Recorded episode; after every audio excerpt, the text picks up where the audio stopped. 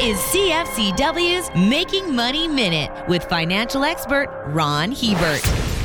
The problem with stock market timing is knowing when to get back in. It is often the early parts of a recovery that produce a substantial portion of all the gains experienced in a full economic expansion. Between 1980 and 2008, the S&P 500 gained on average 11.1% per year. If you missed the 10 best days of that recovery, the return dropped to 8.6%. If you were absent the best 20 days, returns dropped to 6.9%. And if you were out of the market for the best 30 days of that 38 year period, those gains fell to 5.5% per year. Being absent the best 30 days over 38 years lowered returns by half. For more information, listen to our Making Money show hosted by Ron Hebert and Gord Whitehead at letsmakemoney.ca or cfcw.com.